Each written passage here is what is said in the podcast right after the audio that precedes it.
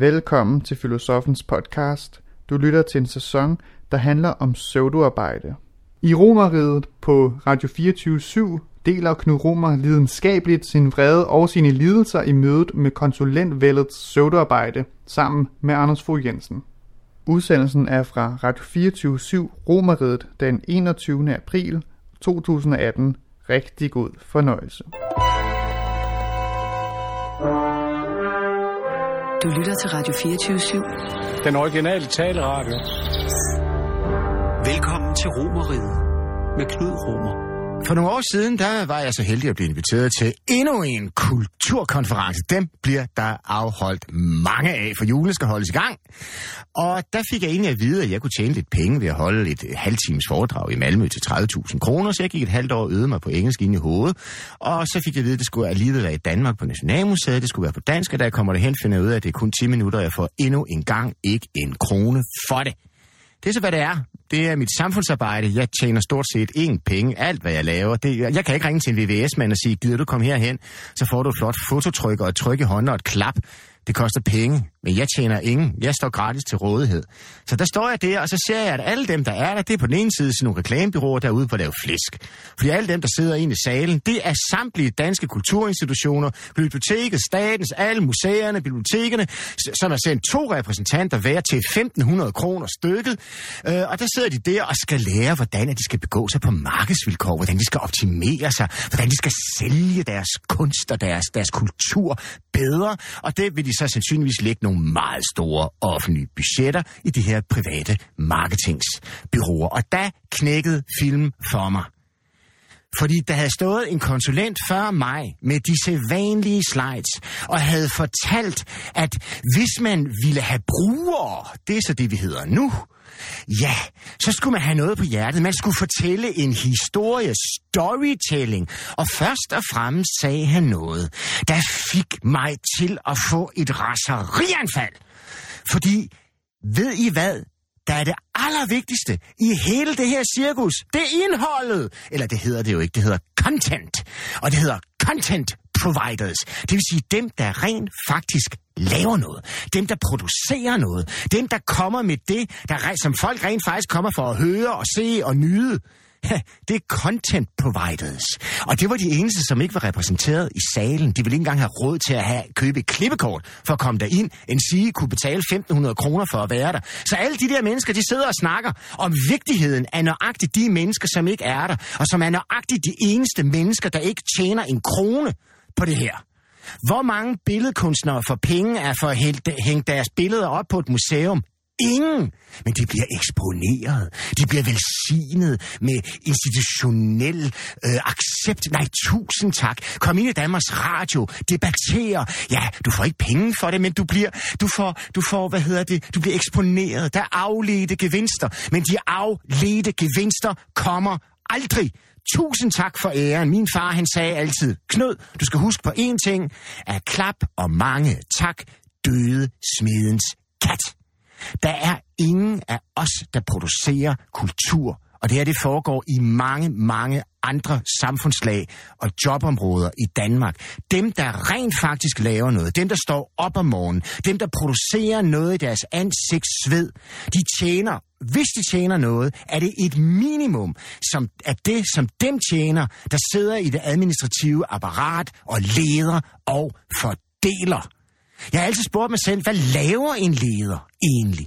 Jeg ved godt, hvad han laver inden for kulturen. Han fyrer 2% af dem, der rent faktisk producerer noget om året. Og når han har fyret nok, så kommer han videre i sin svingdørsbranche til et endnu større administrativt direktørjob, hvor han skal blive ved med at fyre folk.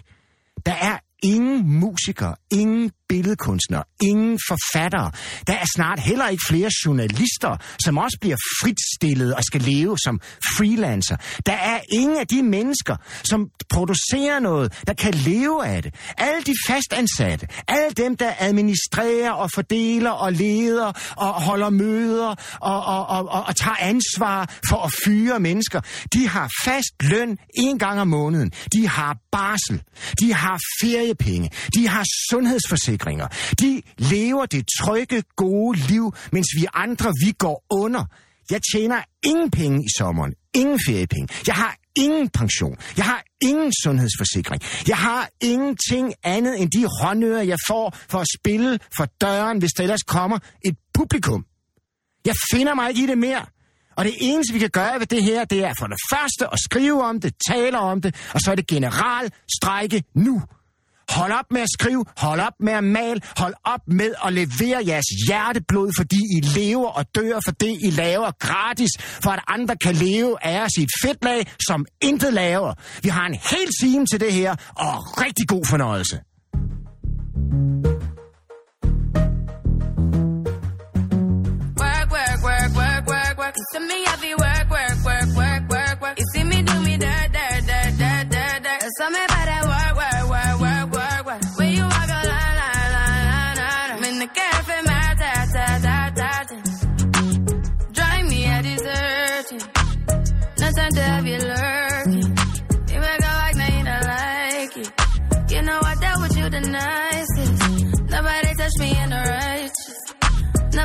Me in a crisis. I believed all of your dreams are duration. You took my heart, all my keys, and my patience.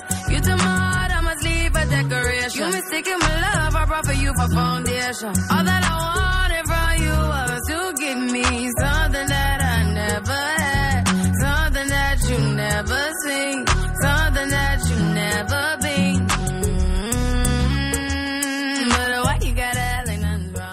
Jeg har den ære, glæde og fornøjelse af to rigtige mænd med hovedet og hjertet på rette sted, der rent faktisk har gjort sig den umage, sandsynligvis uden at blive betalt for det, øh, til at skrive om det her problem, som er i gang med at kvæle ikke mindst vores kulturliv og også andre sektorer, som det hedder i Danmark. Det er ingen ringer end Dennis Nørmark. Velmødt. Tak skal du have. Du er antropolog, din heldige asen, mm. du er forfatter, og så er du selvstændig konsulent. ja. Skal skulle man gribe lidt i egen barm? Det får vi at se.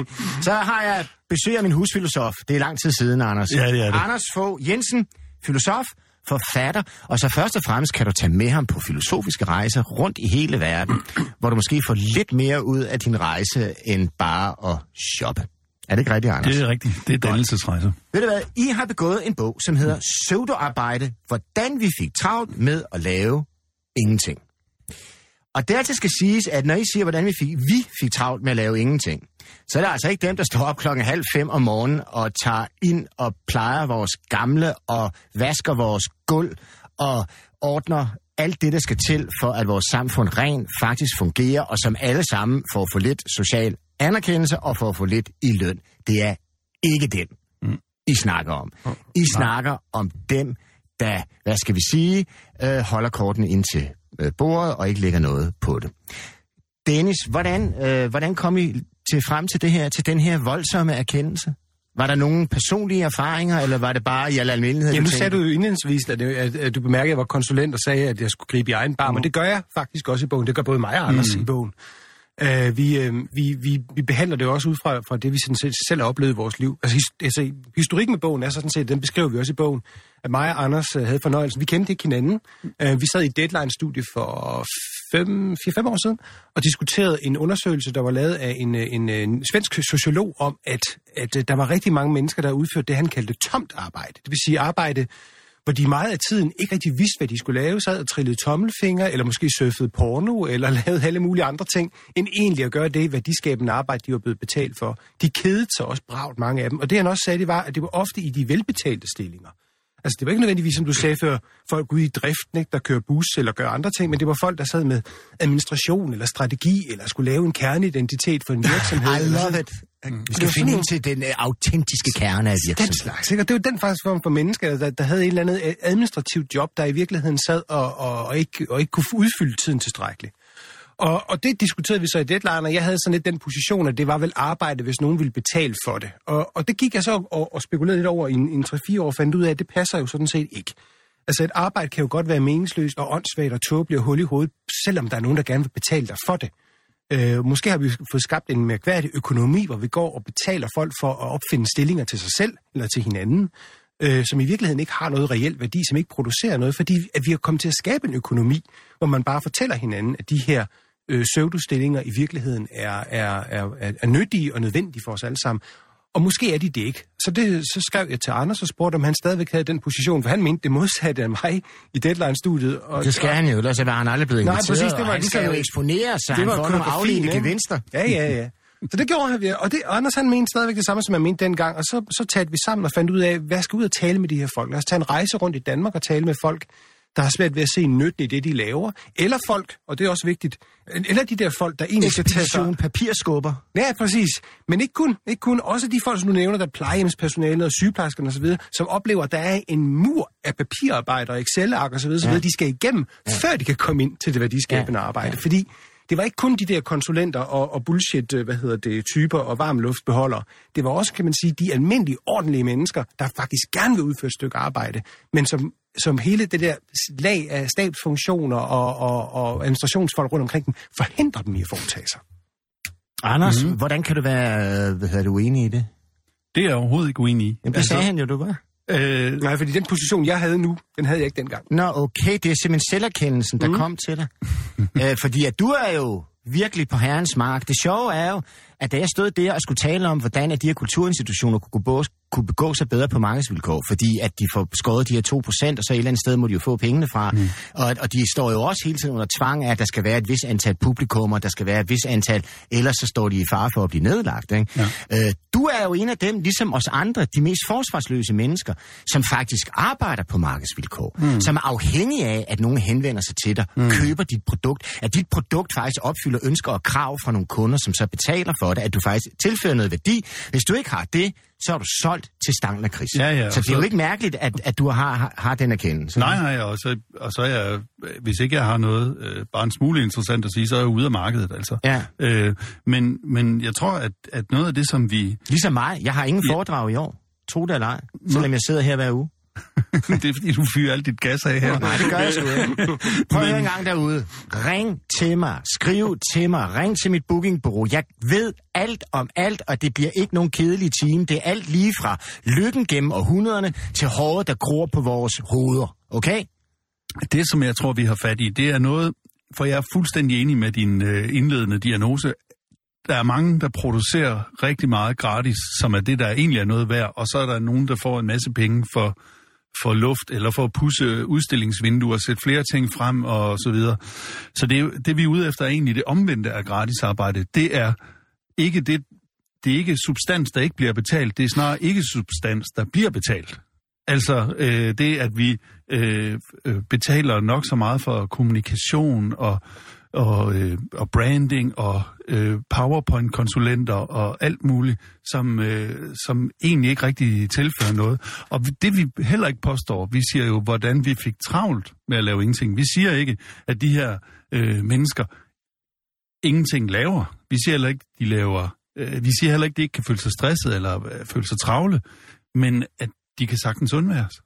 Øh, nu er alle jo uundværlige. Det der, det minder jo meget om kommunismen i virkeligheden. Ret sjovt, ikke? hvor man jo også sad og stemplede og stemplede og stemplede i en uendelighed, mm. hvor man skulle godkendes gennem flere partikontorer, og jeg jeg skal give dig, mm. altså før man overhovedet fik lov til at få et telefonnummer, eller, eller hvad. Det interessante er jo, at det i sidste ende jo ikke kun er administrationen og så videre, fastansatte mennesker, der, der, der, der sidder der. Altså, hvis man kigger på, på museerne, ikke? Altså, der, er jo, der bliver jo faste stillinger nedlagt, og så bliver det fyldt med praktikanter, der kommer med deres SU, der kommer med tre måneders løn fra det offentlige, fordi de skal ud i praktik. Og det vil sige, at alle de her søde unge mennesker i, i jagten efter at få sig et job, som er jo virkelig ikke hænger på træerne, så kan man nedlægge faste stillinger med, med, med folk, der laver, øh, øh, hvad hedder det, øh, øh, forskellige øh, museumsarrangementer osv. Det bliver også besat meget med, praktik- med, med mere eller mindre ulønnede praktikanter. Ikke? Mm. Så, så man, man gør, hvad man kan for at fjerne de stillinger, som rent faktisk skulle gøre, at man kunne opretholde for eksempel et kulturliv mm. på en nogenlunde, hvad hedder det, værdig måde. Det skægge er, det er jo ikke kun administrationen i sidste ende, så det er dem, der ejer mediet der tjener pengene. Hvis du kigger på Spotify, selvom de har et gigantisk underskud, er jo deres aktieværdi enorm. Men de mennesker, der fodrer dem med alt det musik, som de så spiller, de tjener jo stort set ingen ting. Hvis du kigger på journalisterne, jamen altså bare det, nu med digitalisering, så er det jo sådan, at, at halvdelen af den forøgede annonceindtægt med de digitale medier, den tilfalder allerede Google og Facebook. Den tilfalder simpelthen ikke engang det medie, der kommer med indholdet, altså banske tidene, politikken osv. Mm. Ikke? Og det skægge er, at det er dem, der ejer rammen, mediet, forum, som intet selv tilfører, men som æder Øh øh, øh, øh, fortjenesten af de mennesker, der, der, der tilfører indhold. Nu har vi lige Facebook-skandalen, hvor det viser sig, at vi alle sammen er ansat i Facebook til at være content providers, hvor vi, der er jo ikke er free lunch. Vi bliver bare solgt videre til, ikke kun til reklamebyråer, men øjensynligt også til nogle meget, meget store dyr i åbenbaringen. Ikke? Mm.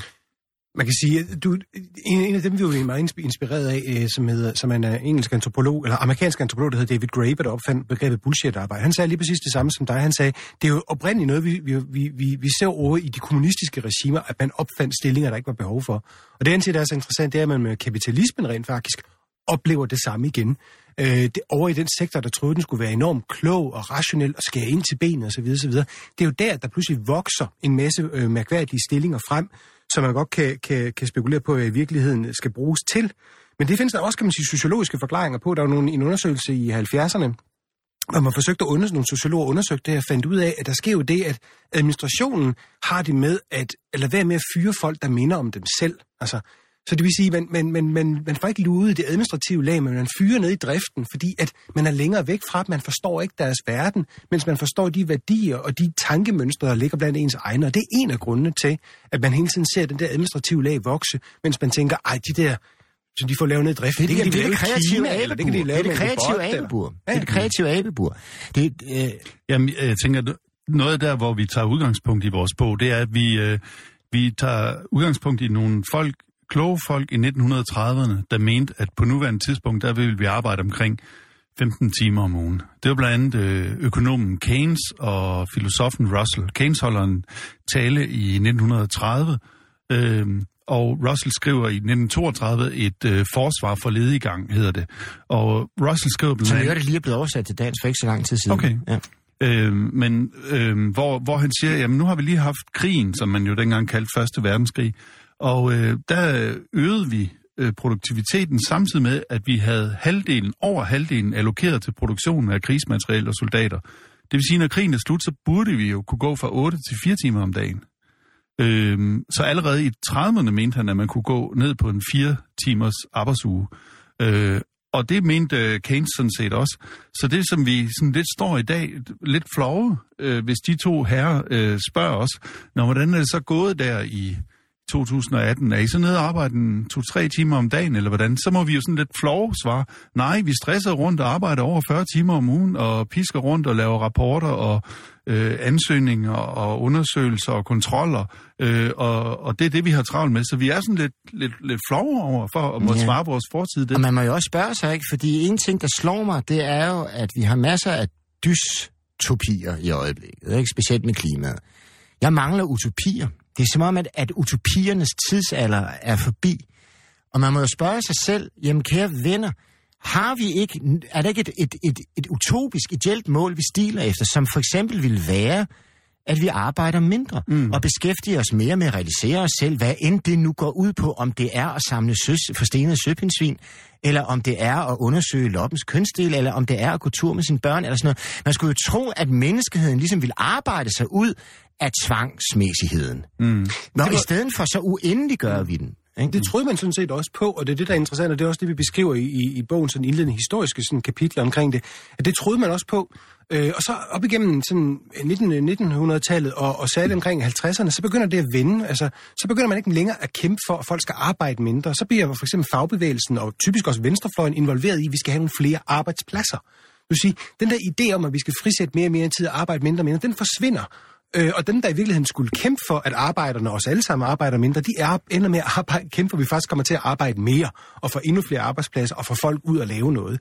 Så der sker sådan en, et besynderligt skifte, som ingen rigtig kan forklare, fordi vi bliver ved med at sige, at den der utopi, du, du nævner der, at sige, at på et tidspunkt ude i fremtiden, så skal vi nok få mulighed for det. Vi skal bare arbejde lidt mere. Og når vi så kommer derhen, så siger vi, ah, ej, lidt længere ude i fremtiden, så kommer den mulighed der. Vi skal bare arbejde, vi skal blive lidt, lidt rigere endnu og vækste lidt mere, så vi kan nå derhen. Og når vi så kommer derhen igen, så det fortsætter. Det er som Ja, om, og der det bliver jo vanskeligere og ende på vanskeligere, det, ikke? Ja. Fordi, ja, Ja, og det, ja, og det, det, altså, der er en kobling, som vi har arvet fra industrisamfundet, som, som vi ja, meget... for protestantismen. ja, også, både fra protestantismen, også, men der er også en, en tankegang fra... Ja, det vi har arvet fra protestantismen, det er, at, at man er et bedre menneske, hvis man arbejder meget. Ikke? Ja, du kommer i helvede, hvis du ikke gør det. Pietismen. Og i øvrigt kommer du i fængsel, hvis du ikke arbejder. Ikke? Ja, men så har, vi arv, så har vi arvet en logik, som var fornuftig nok i industrisamfundet, nemlig at man betalte folk for deres tid. Altså, hvis de arbejdede 8 timer, så fik de så mange penge, 16 timer, så mange penge. Ja, I gamle dage var det, Det- jo for det produkt, du leverede, det Ja, færdige og det er det, vi skal tilbage til. Vi skal have, vi skal have det koblet tid Genialt! og penge. God idé! Ja. Og vi, vi, altså, vi vil gerne, at man får, får det afkoblet, således at man for det første kan gå hjem, når man er færdig. Øh, så, så sige, "Nå, men nu er klokken 12, jeg er færdig, jeg går hjem. Jeg er så dygtig til Og det tager arbejde. den tid, det tager.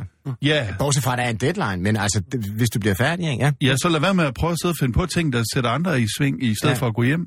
Øhm, og vi, vi oplever det jo, eller blandt andet, når vi skal forhandle priser på vores foredrag, så, så siger folk jo, jamen du har holdt det før, så skal du ikke bruge så meget forberedelsestid, er det så ikke billigere? Men det vil sige, de, de tænker stadigvæk i, at det er tid, det, de, de betaler for. Hvorimod vi burde jo sige, nej, vi har holdt det før, så nu er det bedre, så derfor skal du betale mere.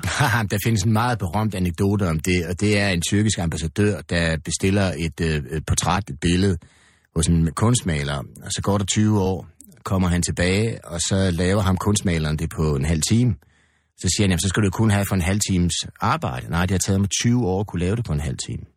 Ja, lige præcis. Ikke? Ja. Altså, hvis, hvis, I, hvis der skulle være et reklamebyrå derude, der stadigvæk husker, hvem jeg er, så skal jeg nok løse jeres problemer i løbet af en time.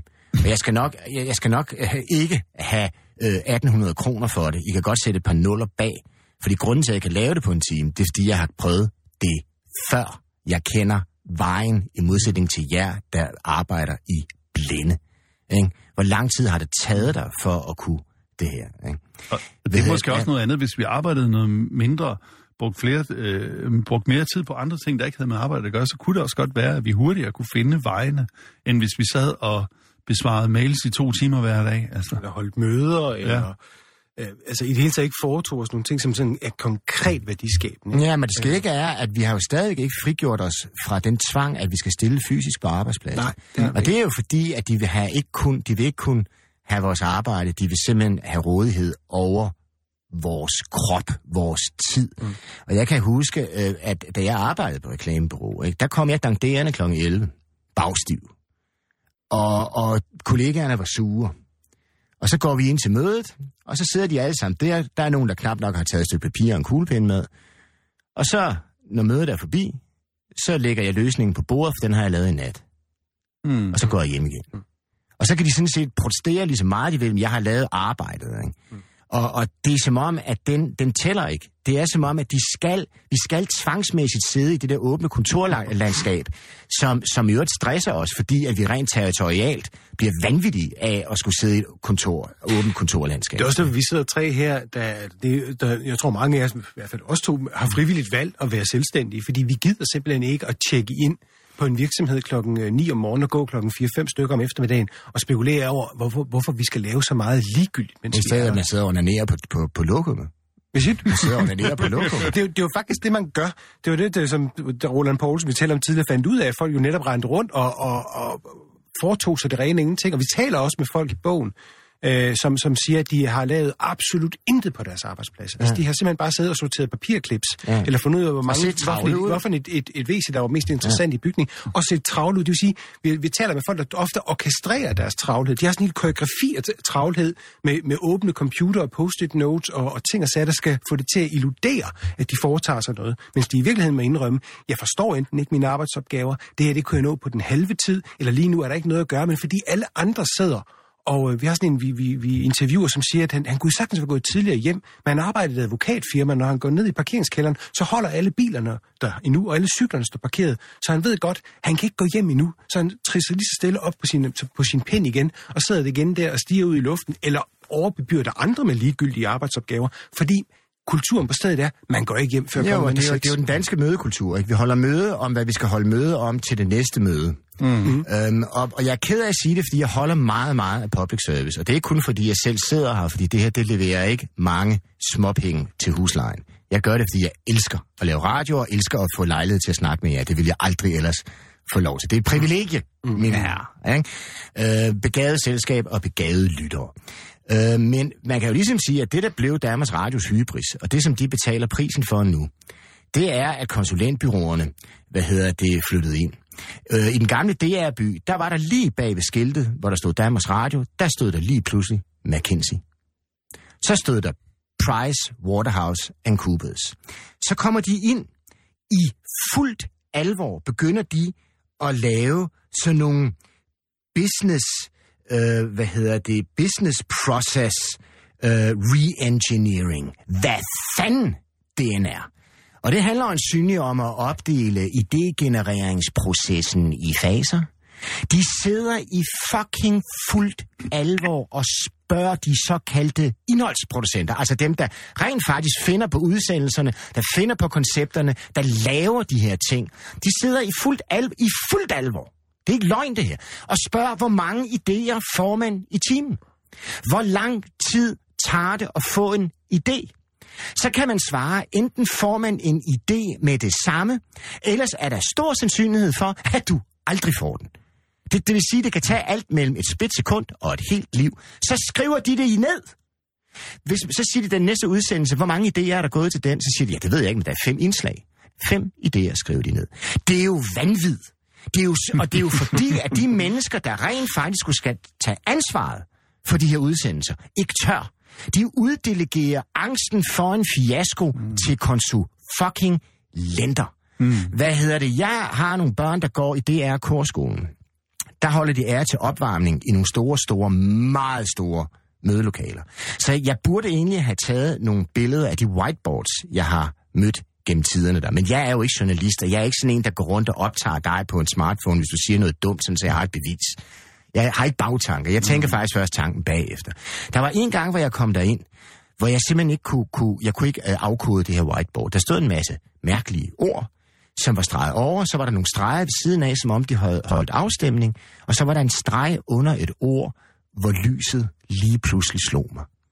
Fordi ved du, hvad de har holdt et møde om? Hvad man kalder et whiteboard i Danmarks Radio øh, regi. Og ved du, hvad det hedder, et whiteboard i Danmarks Radio? Mm. Det hedder teamboard. Hvis det her kan foregå, så tror fanden, at politikerne ikke har svære ved at overbevise befolkningen om, at der skal skæres i flæsket. Problemet er, at nu er det igen dem i produktionen, der bliver skåret, sandsynligvis. Og det er dem menneskelederne rundt omkring, der intet, der intet foretager sig, som bliver siddende. Og det er jo vanvittigt. Jeg har lige breaking news her, som jeg synes, I skal lytte til. Så vil jeg gerne have jeres reaktion. Og kære lyttere, jeg vil meget gerne have jeres reaktion på det her også. Fordi nu taler vi jo en offentlig institution. Vi taler faktisk om moderniseringsstyrelsen. Mm. Hvad end det er. Jeg har aldrig forstået, hvad det er. Men der står nu her, 13. i 3. 2018, indkøb. Management konsulentaftalen er indgået. Moderniseringsstyrelsen har den 7. marts 2018 indgået rammeaftale om levering af konsulentbistand til brug for effektivisering af ressourceanvendelsen management konsulentaftalen med følgende ni konsulenthuse. Accenture AS må I brænde i helvede. Ernst and Young PS gid I må brænde med. Implement Consulting Group PS må I ryge af helvede til. PA Consulting Group AS gid I ikke fandtes. Price Waterhouse Coopers statsautoriseret. Nej, wow. Revisionspartnerselskab hedder de også. Kvarts PS, jeg har aldrig hørt om den, men de skal nok få en ordentlig luns af de penge, jeg betaler i B-skat, som gør, at jeg ikke kan betale mine husleje. Så er der Strunse Gud hjælp mig. Strunse og Co. Management Consulting AS. Og så er der, for at det ikke skal være løgn, nummer 9. The Boston Consulting Group Nordic AB. Kontraktmateriale samt vejledninger og skabeloner er tilgængelige på Moderniseringsstyrelsens hjemmeside. Fortrolige oplysninger som makspriser vil være login beskyttet. Det her, det finder jeg mig simpelthen ikke i! Hvad fanden er det? Det kan jeg godt forstå. Mm. Det kan jeg godt forstå, fordi det er også relativt vanvittigt. Øh, og, og når vi snakker med nogle af de folk, og der har vi jo så særligt den offentlige sektor her, ikke, som, som står for skud, jamen, så er det, det helt store problem, som vi ser det i det her, det er, at, at konsulenthuse som dem her, øh, sammen, sammen med Moderniseringsstyrelsen og de, de djøfapparat, der i forvejen er, de sætter nogle forskellige former for kvalitetsmål op.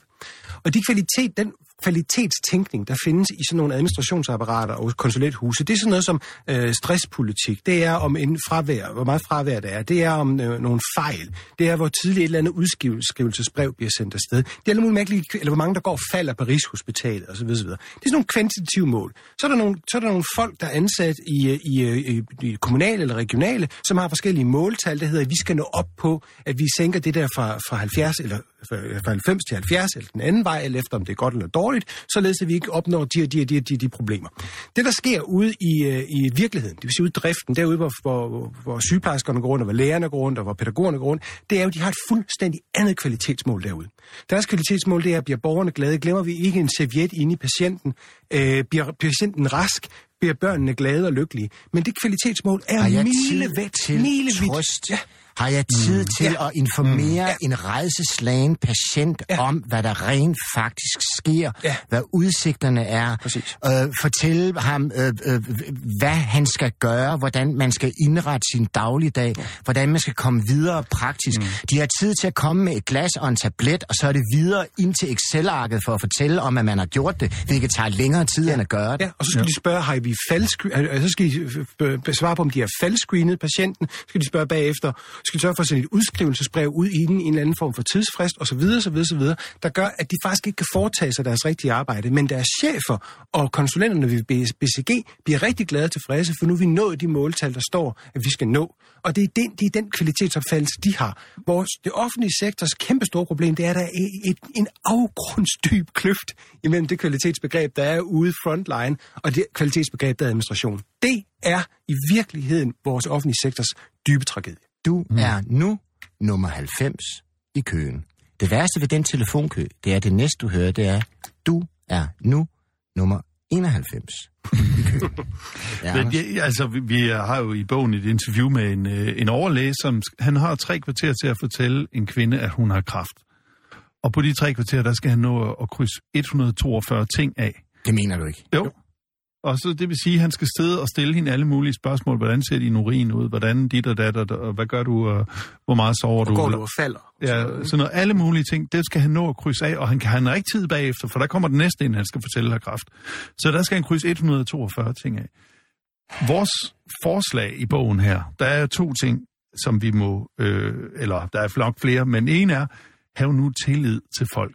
Det Hav nu er tillid- lige det, jeg skulle ja. til at sige, for det er jo mistillidskultur. Ja, ja. Og du tror da ikke, at folk bliver læge, eller bliver sygeplejerske, eller bliver en, der plejer de gamle, eller bliver læger, for at hjernevaske børn, for at fejlmedicinere dine patienter. De bliver det, fordi det er et kald, fordi de kan se, at de gør en afgørende forskel. De gør noget godt. De, I stedet for at få noget ud af livet, får de noget ind i livet, og gør en kæmpe forskel for mennesker derude, for børn, for gamle, for syge. Det, det er jo en enorm tilfredsstillelse at leve på den måde, at man så i den grad skal have en mistillidskultur, hvor de hele tiden skal gøre rede og dokumentere for deres arbejde. Over for hvem? Over for hvad? Og hvorfor? Mm. Eller og så, hvad? ja, jo, jo, så vi siger ikke, at de her mennesker ikke laver noget. Vi siger, at de laver pseudoarbejde. De kan ikke komme til at lave deres reelle læge, sygeplejerske, lærer, alle øh, de der typer arbejde, dem kan de ikke komme til. Så det ene, vi må have, det er, at vi må have simpelthen mere tillid til folk. Det andet er, at vi må have en accept af, at uheld sker. Det vil sige, at hvis vi skal bringe øh, uheld fra, vi kan, vi kan meget let bringe dem fra øh, 50% og ned til 1%, Men den sidste procent koster så meget. Hvis du vil have, at der ikke dør et eneste menneske af epilepsi, eller øh, flødekartofler, eller et eller andet øh, kiksekage om året, så koster det så meget ekstra. Og den, den pris har vi ligesom ikke regnet ud. Det vil sige, der er sådan en rationalitet, som hele tiden, hver gang der sker et uheld, så stiller politikerne sig frem og siger, oh, det skal vi også have gjort noget ved. Vi må også nedsætte en Måske er det største undersøgelseskommission. uheld politikerne. Ja, men det, er, men det er ufornuftigt. Så skal der nogen igen, der siger, at vi skal også bringe det her an. Så er der nogle folk, der, der får nys om, at der går nogle folk, der falder på Rigshospitalet. Så skal vi have bragt det antal ned til et, vist, øh, et, et lidt mere antal. Det kommer ind i målkontrakterne for Rigshospitalet og, og sygehusdirektøren og de andre ansatte. Og det betyder, at til sidste ende sidder ude i frontline en medarbejder, der skal spørge alle patienter, lige meget om hun, om hun hun er 25 år, ser rask og fedt ud og har en cykelhjelm under armen, om hun går og falder. Det er fuldstændig sindssygt. Men vi har skabt det system, fordi vi har nogle, øh, fordi netop som, som, som Anders til siger, vi har lavet et, et, risikosamfundet. vi har lavet et, et nul, nulfejlskultur rundt omkring os, som simpelthen ikke accepterer, at der skal jo bare måske dø tre mennesker af flødekartofler om året. Der skal der, mennesker går og falder. Altså, vi bliver nødt til at være stoiske. Vi bliver nødt til på en eller anden måde at være robuste og sige, prøv at høre, livet det er fandme farligt.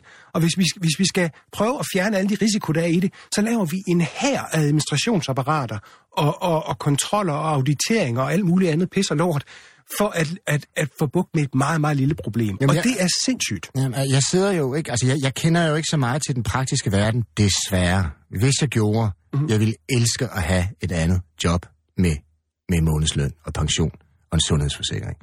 Fordi jeg lever i skræk og redsel for min families økonomiske fremtid. Jeg, jeg, jeg kan stort set ikke spise eller sove af angst mm. af selv. For jeg ved ikke, hvor pengene skal komme fra. Jeg ved simpelthen ikke. Jeg kan ikke, jeg kan ikke trække 1000 kroner ud af røven. Det er der ingen, der kan. og hvis der ikke er nogen, der henvender sig til mig, så har jeg ingen penge at gøre godt med. Hvad hedder det? øhm, De, de, de markedsvilkår og de levevilkår er nogle, jeg meget gerne. Jeg vil ønske, jeg var mere, mere praktisk. Når jeg, når jeg kigger på min del af livet, kulturlivet, så er det en tragedie. Fordi det, man skærer i, når man begynder at få de her konsulentfirmaer ind, øh, det er jo netop dem, det er de skabende og udøvende kunstnere. Nu ved jeg ikke, hvor mange operer har vi i Danmark. Vi har tre, ikke? hvor de to af dem er knap nok funktionelle, fordi de er ikke store nok til i hvert fald at opføre værdige. Ikke? Vi har så operan derude. Hvem er det, der bliver fyret, når de 2% nedskæringer om året skal gennemføres? Jamen, det kan da ikke være sandt. Bunderen ville. Nu har vi ham på kulturkaneren, så behøver vi jo ikke have ham i virkeligheden. Så de fyrer fanden gale med karakterdanserne. De fyrer karakterdanserne i Bunderen balletten. Jamen, hvad fanden? Eh, hvis det er dem, der bliver fyret, så er der jo ikke nogen ballet tilbage. Hvem fyrer de så? De fyrer en fucking tredjedel af operakoret. Jamen, hvem skal så synge Wagner? Vi kan ikke opføre Wagner mere. Vi kan ikke opføre Alban Berg. De fyre, de skabende og udøvende kunstnere. Vi har verdens ældste, hvad hedder det, øh, øh, operaorkester. Eller orkester. Jamen, så skal de skæres ned 2%, så har du ikke noget orkester mere, der sidder nede i graven. Så går musikerne med, som i forvejen ikke tjener mere end en buschauffør, for at sidde og spise 10, spille 10.000 vis af noder nat efter nat i en grav, hvor de får tinnitus og kommer hjem kl. 11 om aftenen. Folk, de, får, de tjener ikke mere end en buschauffør. Så så bliver de skåret ned med 2%. Hvad gør de så for at forhindre det, for at redde orkestret? Ja, så går de ned i løn. Det er jo en tragedie. Det er jo vanvittigt. Mens, mens, mens der sidder mennesker, der ikke har en tone i livet, der, ikke, der overhovedet aldrig nogensinde vil kunne opføre Karl Nielsen. De sidder og laver den ene rapport efter den anden. Jeg holdt en tale til, til deres, jeg ved ikke hvor mange århundreders øh, jubilæum, hvor jeg tog en eller anden ny McKinsey-rapport, der endnu en gang havde gennemgået processer på, på det kongelige teater. Og den læste jeg op for, og sagde, I kan jo læse den her rapport op, i stedet for at opføre maskerade. Så kan I prøve at se, hvor meget publikum det ligesom bidrager med. Og så smed jeg den på gulvet og trampede på den til stor glæde for de skabende og udøvende kunstnere. Resten af min tale. Det er jo vanvittigt. Mm. Og måske kan man generalisere din metafor en lille smule og sige, at, det, at vi, er, vi er blevet styret, eller vi, vi, har, vi, har, vi lader os styre af noget, som ikke har en tone i livet. Altså, at det har, det, det har mistet øh, harmonien med, øh, hvad er det egentlig, vi skulle med det her liv? Eller for eksempel, gøre de ting, vi har lyst til, øh, være sammen med dem, vi holder af, øh, udøve aktiviteter. Det er jo ikke fordi, vi gerne vil have, at vi bare skal, ved at holde mere fri, så skal være passiv. Men så kan man, hvad man nu har i livet, om man skal dyrke sport, eller lære at spille et instrument, eller, mm. eller passe sine forældre, eller hvad man nu har for. Altså, vi, det her, det handler også om at få frigjort mennesket til øh, noget andet, til noget, der har tone Ja, i og livet. og jeg tror, vi skal begynde at kalde det for noget andet end fritid. Fordi ja. Det er der, hvor den ligger, for det, det, det lyder som tomtid. Mm. Og den tomtid, den skal bruges med at forbruge. For ja. hvis vi ikke forbruger... Vi, vi arbejder, vi producerer 8 timer. Så forbruger vi 8 timer, og så sover vi, regenererer 8 timer. Mm. Hvis vi ikke forbruger i de 8 timer, i stedet for rent faktisk at gøre noget, der giver mening, mm. i stedet for at tro, at man kan forbruge sig til mening, at man kan forbruge sig til et rigt liv. Nej, man kan have rige oplevelser. Mm. Man kan have en rig tankegang. Man kan have, have et rigt liv med sin med. Ja. Men du som filosof kan Ja. jo meget nemt sætte det her på en formel. Nå, fordi, lige- fordi det, som burde være midlet til målet, nemlig arbejdet. Arbejdet ja. er et middel til et mål, der er noget andet ja. End arbejde. Den er blevet vendt om, fordi midler, det er jo økonomi. Ja. Midlet er nu blevet til målet. Arbejdet, økonomien, væksten, profitten, forbruget, alt det lort er blevet til målet mm. med livet. Mm. For alt andet er blevet reduceret til det nødvendige middel til det rationelle mål i form af penge og vækster, og jeg skal mm. give dig. Så vi skal have vendt tingene på hovedet ja. og sat den økonomiske rationalitet på plads, sådan så den igen bare bliver til et middel til et mål. Det mål, det kan vi jo så alle sammen ligesom finde os. Det behøver ikke at være kultur, eller være ditten, eller sport, eller hvad pokker. Det kan være hvad som helst. Det kan være jeres rosenhave. Det kan være jeres, jeres at I puster æg med jeres børn. Jeg er ligeglad. Ja. Men lad være med at gøre arbejdet til et, et, et, et selvindløsende mål og, og, og en udfrielse. Men, og, og så vil vi alligevel, alligevel sige, fordi det er også vigtigt at sige, at vores bog er ikke en anti-arbejdebog som sådan. Ej, det er ikke doven, Robert. Det. Nej, nej, det er ikke det. Altså, fordi der, der er enorm stor værdi i at arbejde. For man skal måske bare ikke arbejde så meget, og så skal man arbejde med noget, der er meningsfuldt. Man skal, Tak, det er nok det sidste, som er det er det, det, det handler om. ja. Det handler om, at det- man skal føle, at man bliver brugt til noget. Man kan anvendes til noget. Det, man, at man, at giver, at det giver mening, det man laver. Altså, og Og det også vil vigtigt at folk jo heller ikke arbejde gratis i foreningslivet. Nej, lige præcis. De der mennesker, der står som fodboldtræner og fryser fucking hele mm. vinteren, ikke? Ja, ja. og som går med dem der tre gange om ugen, og så er der kamp i weekenden. De bruger hele deres fritid på det. det er også arbejde. Det er også arbejde. Ja. Det skal anerkendes Ja, som arbejde. arbejde. Ja, og, og jeg, jeg tror, den, tror, den vej, du er på vej ud af, øh, Knud, den tror jeg godt, jeg kan gå lidt videre ud af. Øh, fordi at, at du er jo lidt ved at antyde, at vi på en måde er egentlig blevet fremmed. Vi, vi, vi, vi har gjort øh, målet til middel, ikke? så vi er på en måde blevet lidt, lidt fremmed over for, hvad, hvad, hvad er det egentlig, der, der er noget, der er vigtigt i verden. Og man kan hente, tror jeg, nogle vigtige indsigter hos den tidlige Marx, som tænkte i, at arbejde var, er en aktivitet, hvor man stofskifter med verden. Det er ikke nødvendigvis lønarbejde. Det kan også være at lave mad, eller at lave en krukke, eller øh, række et skib til, eller hvad man nu laver. Men det betyder, at når man har det her stofskifte med verden, så yderliggør man sit indre. Man former, så former verden i noget, der kommer ind fra en selv, og man inderliggør det ydre. Man får tømmerhænder af at arbejde med træ. Og i det stofskifte, der kan man genkende sig selv i verden. Det, der er ved at ske i den her pseudoarbejdsverden, det er, at man ikke længere kan genkende sig selv i Det kunne de rapporter, og man sidder og, som læser og helst. Det skriver. kunne Ja. være en robot og Ja. en computer, og ved du hvad? Det er det også. Fordi der er bare ved det, det ved det, at alle de her arbejdsprocesser bliver mere og mere automatiseret. Og det er vores så- store og chance. så- Det, det, det ja, bliver det er det betragtet ikke. som en kæmpe trussel, Nej, men det er vores ja. store chance for Ja, at det få det arbejds... Fordi at, tiden at, længere at, så ned skal vi opfinde endnu mere pseudoarbejde. Ja, præcis. Samtidig præcis. med, og det, det er den vej, vi ikke skal gå. Men vi kommer, hvis vi ikke har det her opgør, som vi laver med den her bog, så sker der lige præcis det der, at når robotterne kommer, så opfinder vi mere lort, vi i virkeligheden ikke har Ja, og det skønne er jo, at i stedet for, at, at mennesker bliver frisat for rutinepræget arbejde, mm. gennemgå alle mulige domme i en af alle de her stakkels fuldmægtige, der sidder rundt omkring, ikke? Mm. og altså skal arbejde med et repetitivt, smertefuldt, altså virkelig hårdt arbejde. Ikke? At vi kan sende en robot til at gøre det for os, eller diagnoser med big data, hvor man i stedet for, altså det er jo fantastisk. Men hvis det nu frisatte os, ja. der er bare det ved det. Der er to ting ved det. Det ene det er, at vi ikke tager konsekvensen og siger, fedt, så behøver vi ikke det. Så må vi, altså, mm. der er en ting ved det, det er for det første, så betaler robotter ikke skat. Og øh, der er også det ved det, at de her to... Jeg har nemlig altid overvejet, hvor kommer de 2% nedskæringer fra? Altså, hvorfor 2%? Der er, jeg kan huske, jeg, jeg sad med borgmesteren for, for Svendborg, og så spurgte jeg ham, jamen de der 2%, hvor kommer de fra? Og hvorfor er det ikke 3? Eller 1?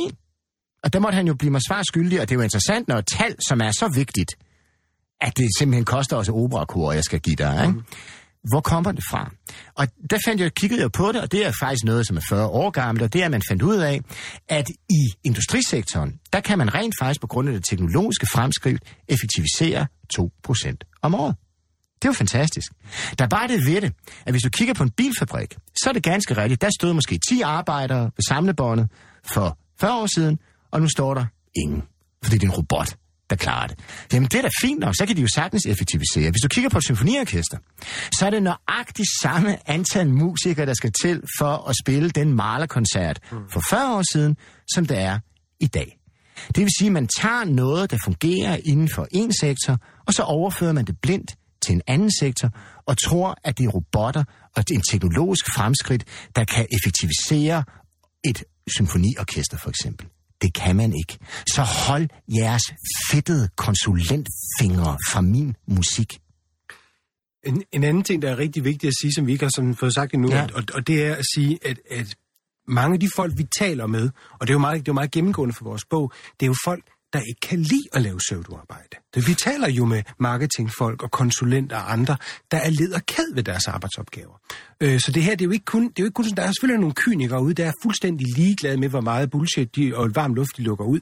Men, men vi har jo, det, det, der har været interessant for os i den her proces, det er jo, vi, når vi har fortalt folk, hvad vi lavede, og hvad for en bog vi sad og skrev på, så går der jo ikke mere end nogle få sekunder, før folk begynder at krænge deres hjerte ud i forhold til, hvor, meget de skal, hvor mange latterlige møder de går til, hvor mange tåbelige e-mails de skriver, hvor mange årsrapporter de laver, som ingen læser. Altså, så, så når vi kratter lidt i overfladen, finder man ud af mange af de her mennesker, som vi jo meget hurtigt kan blive enige om, og sådan måske lægge lidt for had og sige, at det er nogle rejsesfulde djøffer. Mange af dem er sgu også ulykkelige med det arbejde, de laver. Og i virkeligheden skulle de jo omskoles til at lave noget, der var mere værdifuldt. Ikke? De skulle så måske omskoles til at være klassiske musikere, hvor nu blive din, øh, dit eksempel. Altså, at der er faktisk... Altså, der er, der, er, der, er, Øh, øh, undskyld, det skal de ikke. Nej, det skal de måske Mine nok ikke. børn, hvis de ikke skal blive til noget, så er det klassiske musikere. Jeg kan godt sige dig, at skulle leve.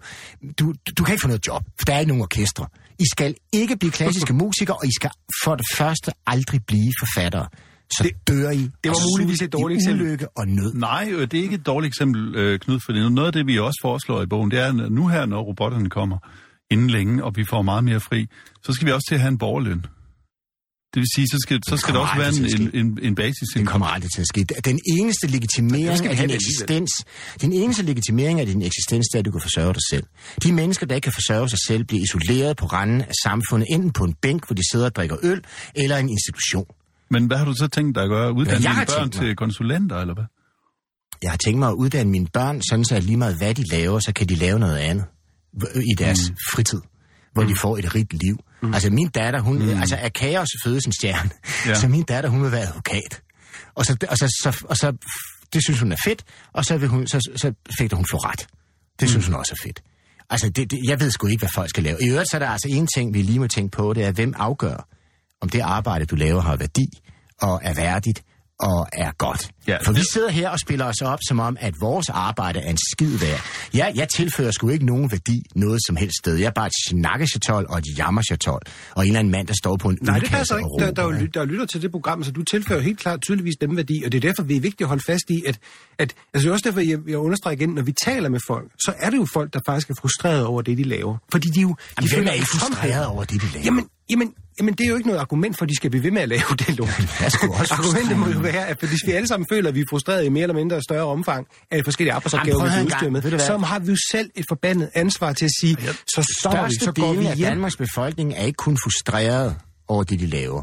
Der er mange, mange, der lider Ja. ja. ved det, de laver. De er nødt til, det er nødvendighedens tvang, som mm. gør, at de står op, at de tager metroen, at de gør et arbejde på et lager, eller på et eller andet, hvor de måske har søde kollegaer, hvor de måske har en, får en, en I'm okay, you're okay, får en social anerkendelse i det mindste af, af medarbejdere mm. og sådan noget, og føler dog, at de, de har et liv, men, men deres arbejde er ikke umiddelbart et meningsfuldt selvudtryk. Det er et, som man er tvunget til af simpel nød. Ligesom jeg er tvunget til mange ting af simpel nød. Mm. Ikke fordi jeg har lyst, ikke fordi jeg kommer til selvudtryk, men fordi jeg er nødt til at hente pengene hjem. Jeg tror, der er masser af folk, der kører bus og fileterer fisk og så videre, så videre, der er fuldt ud tilfreds med det, de laver, fordi de lige præcis er konkret og meningsfuldt. De kan se på enden af deres arbejdsdag, hvad det er, de har produceret, at de har fileteret nogle fisk, at de har bragt nogle passagerer rundt i, i verden, eller underholdt nogle mennesker, eller gjort folk klogere i et radioprogram.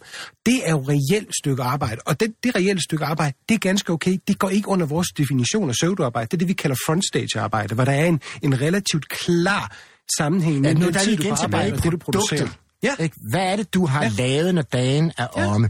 Jeg har gjort det muligt for dig at bukke dig ned og købe en rimelig halvdyr filet nede i den der mm. fiskehandler, ja. Eller nede i den der frostbuk. Værsgo, jeg har tilført værdi, jeg er min løn værd, ja. Om ikke andet. Ja. Jeg behøver ikke Og skamme det mig. kan også godt være arbejde med ord. Men der er bare det ved, ved de her backstage-arbejde, at der er rigtig mange muligheder for, at det er, at det er varm luft og powerpoints, der ikke betyder noget, og så videre.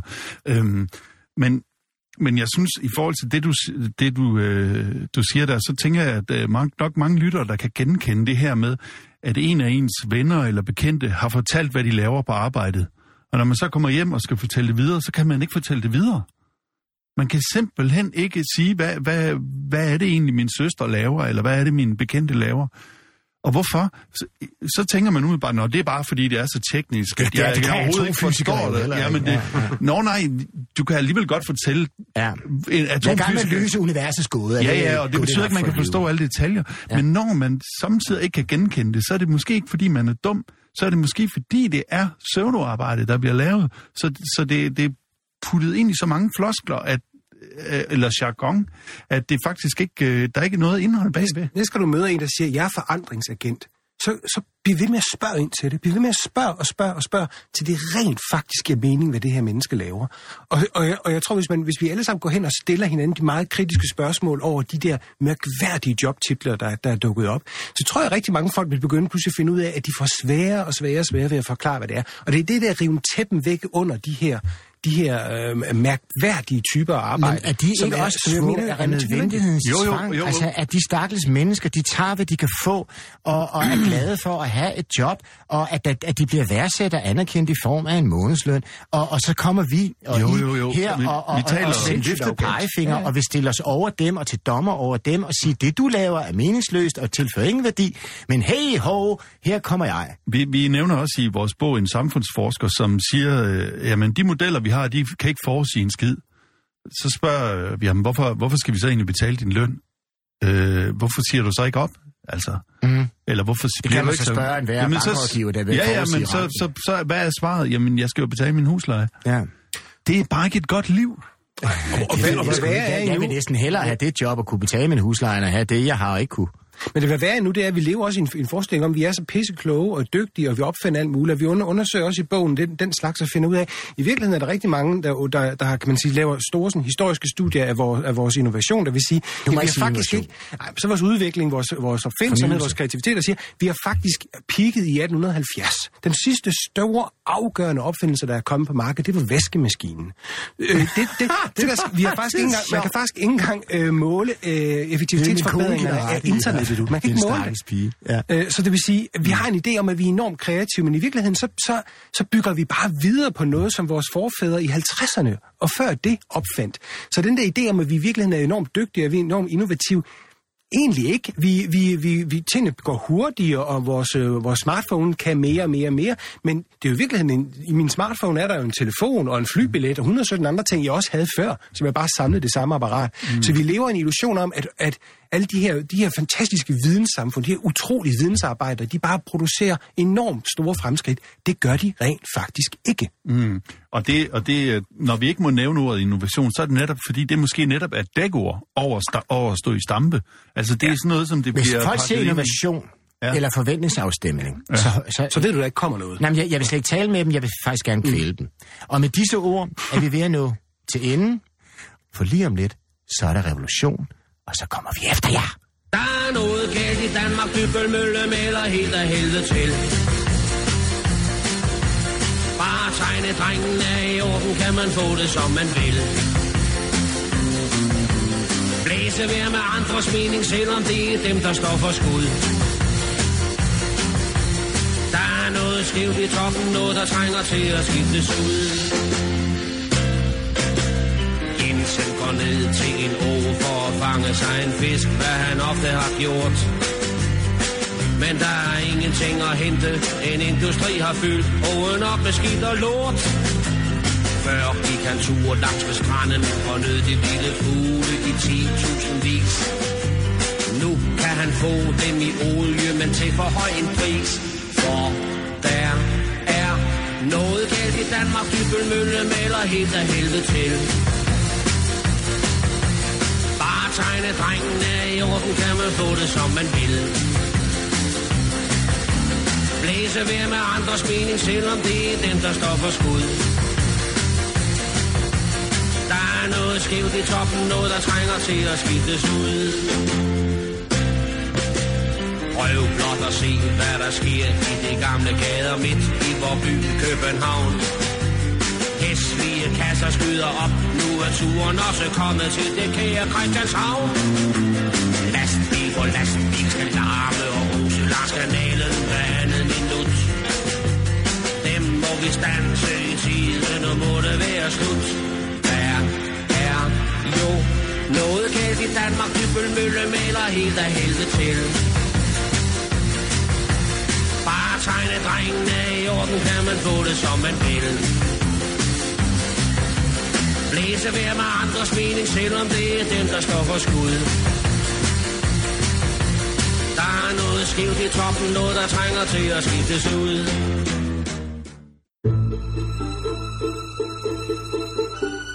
Du lytter til Radio 24 /7. Om lidt er der nyheder.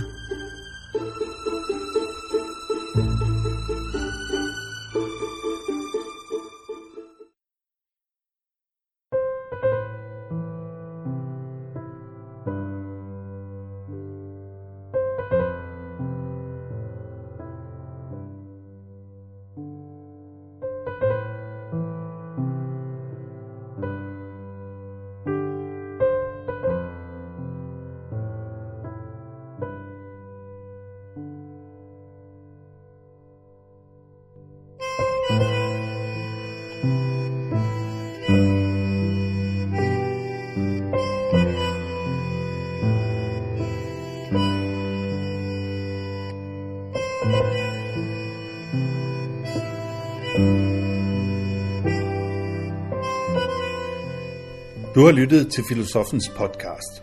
Se mere på min hjemmeside, filosofen.dk, og tag med mig på dannelsesrejse. Se dannelsesrejser.dk. Mit navn er Anders Fogh Jensen. Tak fordi du lyttede med. thank you